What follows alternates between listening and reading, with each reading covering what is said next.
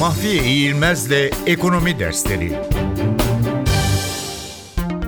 İşsizlik Sigortası Fonu Oranları ülkeden ülkeye değişmekle birlikte devlet, işveren ve işçiden yapılan prim kesintileriyle oluşturulan ve koşulları sağlayan sigortalılara işsiz kalmaları halinde ödemeleri gerçekleştiren fonlara işsizlik fonu ya da işsizlik sigortası fonu adı veriliyor.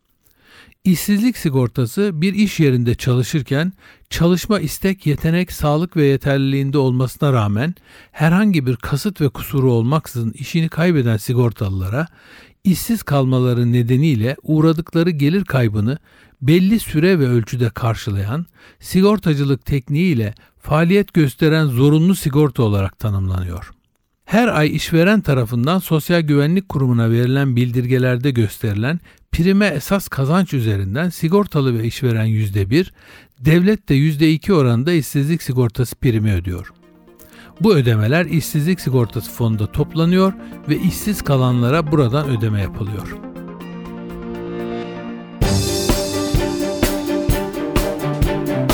Mahfiye İğilmez'le Ekonomi Dersleri